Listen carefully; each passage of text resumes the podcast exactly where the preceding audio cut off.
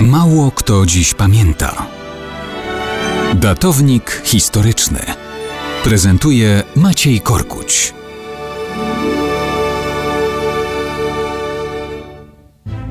Mało kto dziś pamięta, że 16 czerwca 1901 roku urodził się Eduard Jedamczyk.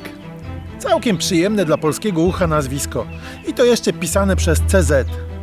A był to urodzony w Prusach Wschodnich Niemiec. Latach 50. i 60. XX wieku adwokat w Norymberdze.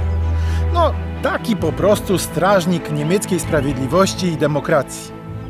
Tam odszedł na tamten świat w roku 1962, ale wcześniej miał też inne doświadczenia. Walczył przeciw Polakom na Górnym Śląsku. Potem studiował prawo. W 1932 roku wstąpił do NSDAP, a rok później został członkiem SS. Jako prawnik w czarnym mundurze został funkcjonariuszem Gestapo. Zrobił doktorat. Nic dziwnego, że 39 rok przyniósł mu kolejne awanse.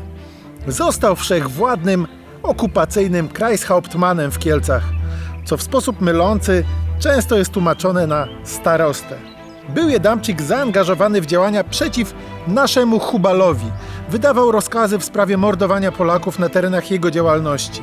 Niekiedy jeździł po wsiach osobiście z żandarmami.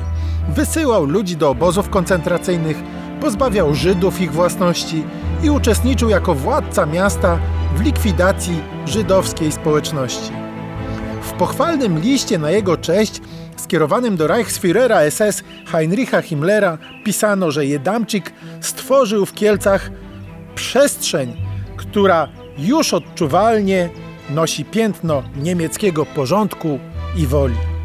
Potem działał na wschodzie. Dowodził egzekucjami w Nalczyku. Po wojnie był przez aliantów internowany do 1948 roku.